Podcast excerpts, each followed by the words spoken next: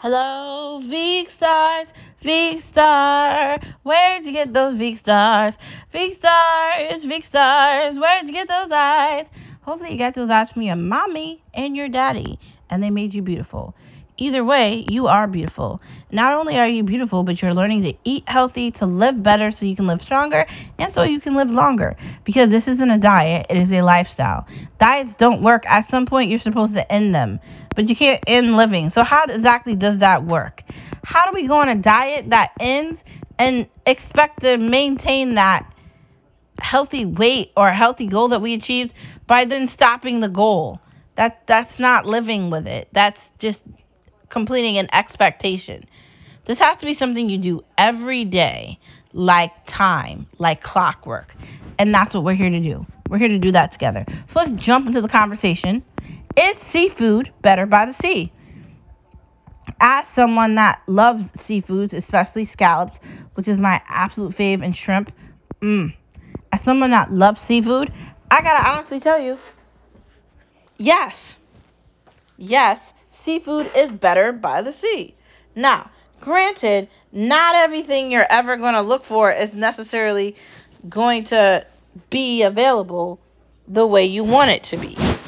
But, you know, knowing that or being fully aware of the fact that depending on where you're planning on ordering whatever you're ordering from or where you are might mean things are different. Like if you're in California you're by the and you're by the shore, you're definitely going to be finding seafood that's a lot fresher. If you're in New England and you're by the water or you're on the beach, you're going to have a better experience. If you're in this inner city and you're nowhere near the water, the seafood is not going to taste the same as it does right by the bay. Those are things you need to be aware of. Some places the seafood is not the same. Other places, it is absolutely delicious. It really depends on where you are. I just believe there's so much you can do with seafood. It's just something that you can eat all year long. It's something where you never can get bored of it. And there's something where you always want tartar sauce and you always want like shrimp. You always want to dip your shrimp in something and you just, you know, want to really get excited with the butter and the lobster and the and a little class for it and cracking it and the crabs and everything that goes into it, like it's really something you'll love. So I say, go for it. Do all of it. Have no fear. Seafood is near. And if you can, you should be finding seafood by the sea. Just saying, just saying. That is a yes. Next part of the conversation. We know diets don't work. It's a lifestyle we need. We talk about this all the time. The idea of a diet is that you're going to do it for three weeks and then you're supposed to continue that diet. But no one ever talks about what happens after the three weeks are over. So after the three weeks are over, and let's say you did keto or you did something else, are you going to go back to the way you were eating before? Are you going to improvise? Are you going to eat things that you wanted to eat while you weren't dieting? What are you going to do? Are you going to maintain how you were eating? Are you going to maintain what you were doing? Or are you going to do something that has nothing to do with what you were doing? These are questions you need to be asking yourself. And I definitely think that it's definitely a situation where you need to be fully aware of the fact that everyone's journey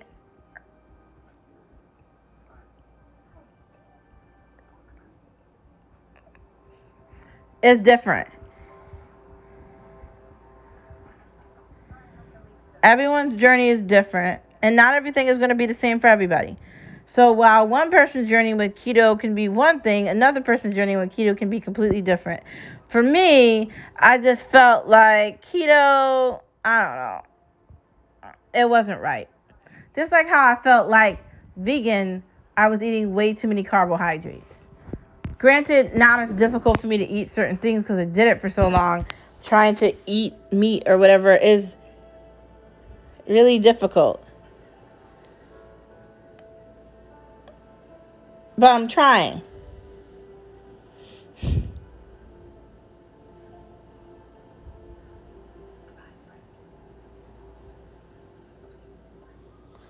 And I feel like all we can do is try.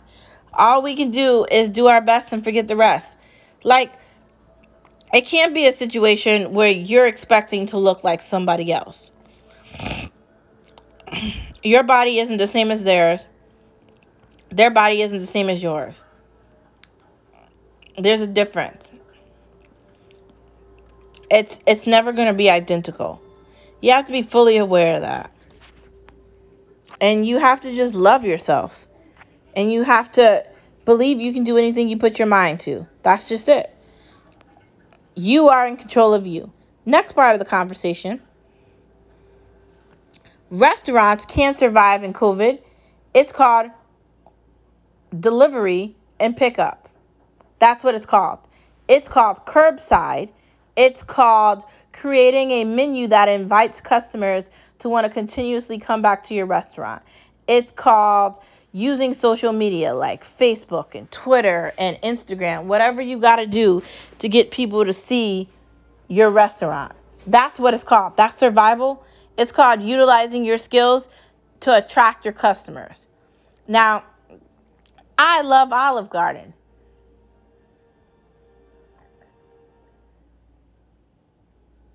I've been to Olive Garden before COVID, during COVID, ordering in COVID, going to the actual restaurant with the distancing and the facial mask, and you gotta wait till the, someone seats you, and you gotta sit six feet apart from everyone else. And now they've taken away most of those things, so now yeah, all that's dead. I, I we've done that. What Olive Garden did, just like what Chili's did, just like what Applebee's did, just like what Friendly's did, just like what Papa John's did, just like what Domino's did, just like what a lot of other restaurants had to do. They had to survive. So what did they do? They utilized ordering, delivering, DoorDash, Grubhub, Uber Eats, delivery.com, all of these things. Granted, a certain amount of money gets taken for all these things, but still, in order to survive, you have to be aware of what you're dealing with. And just because COVID isn't as bad as it was originally doesn't mean people's habits are going to go back to what they were before. That that's not how it's working. People are likely going to be ordering out more going forward.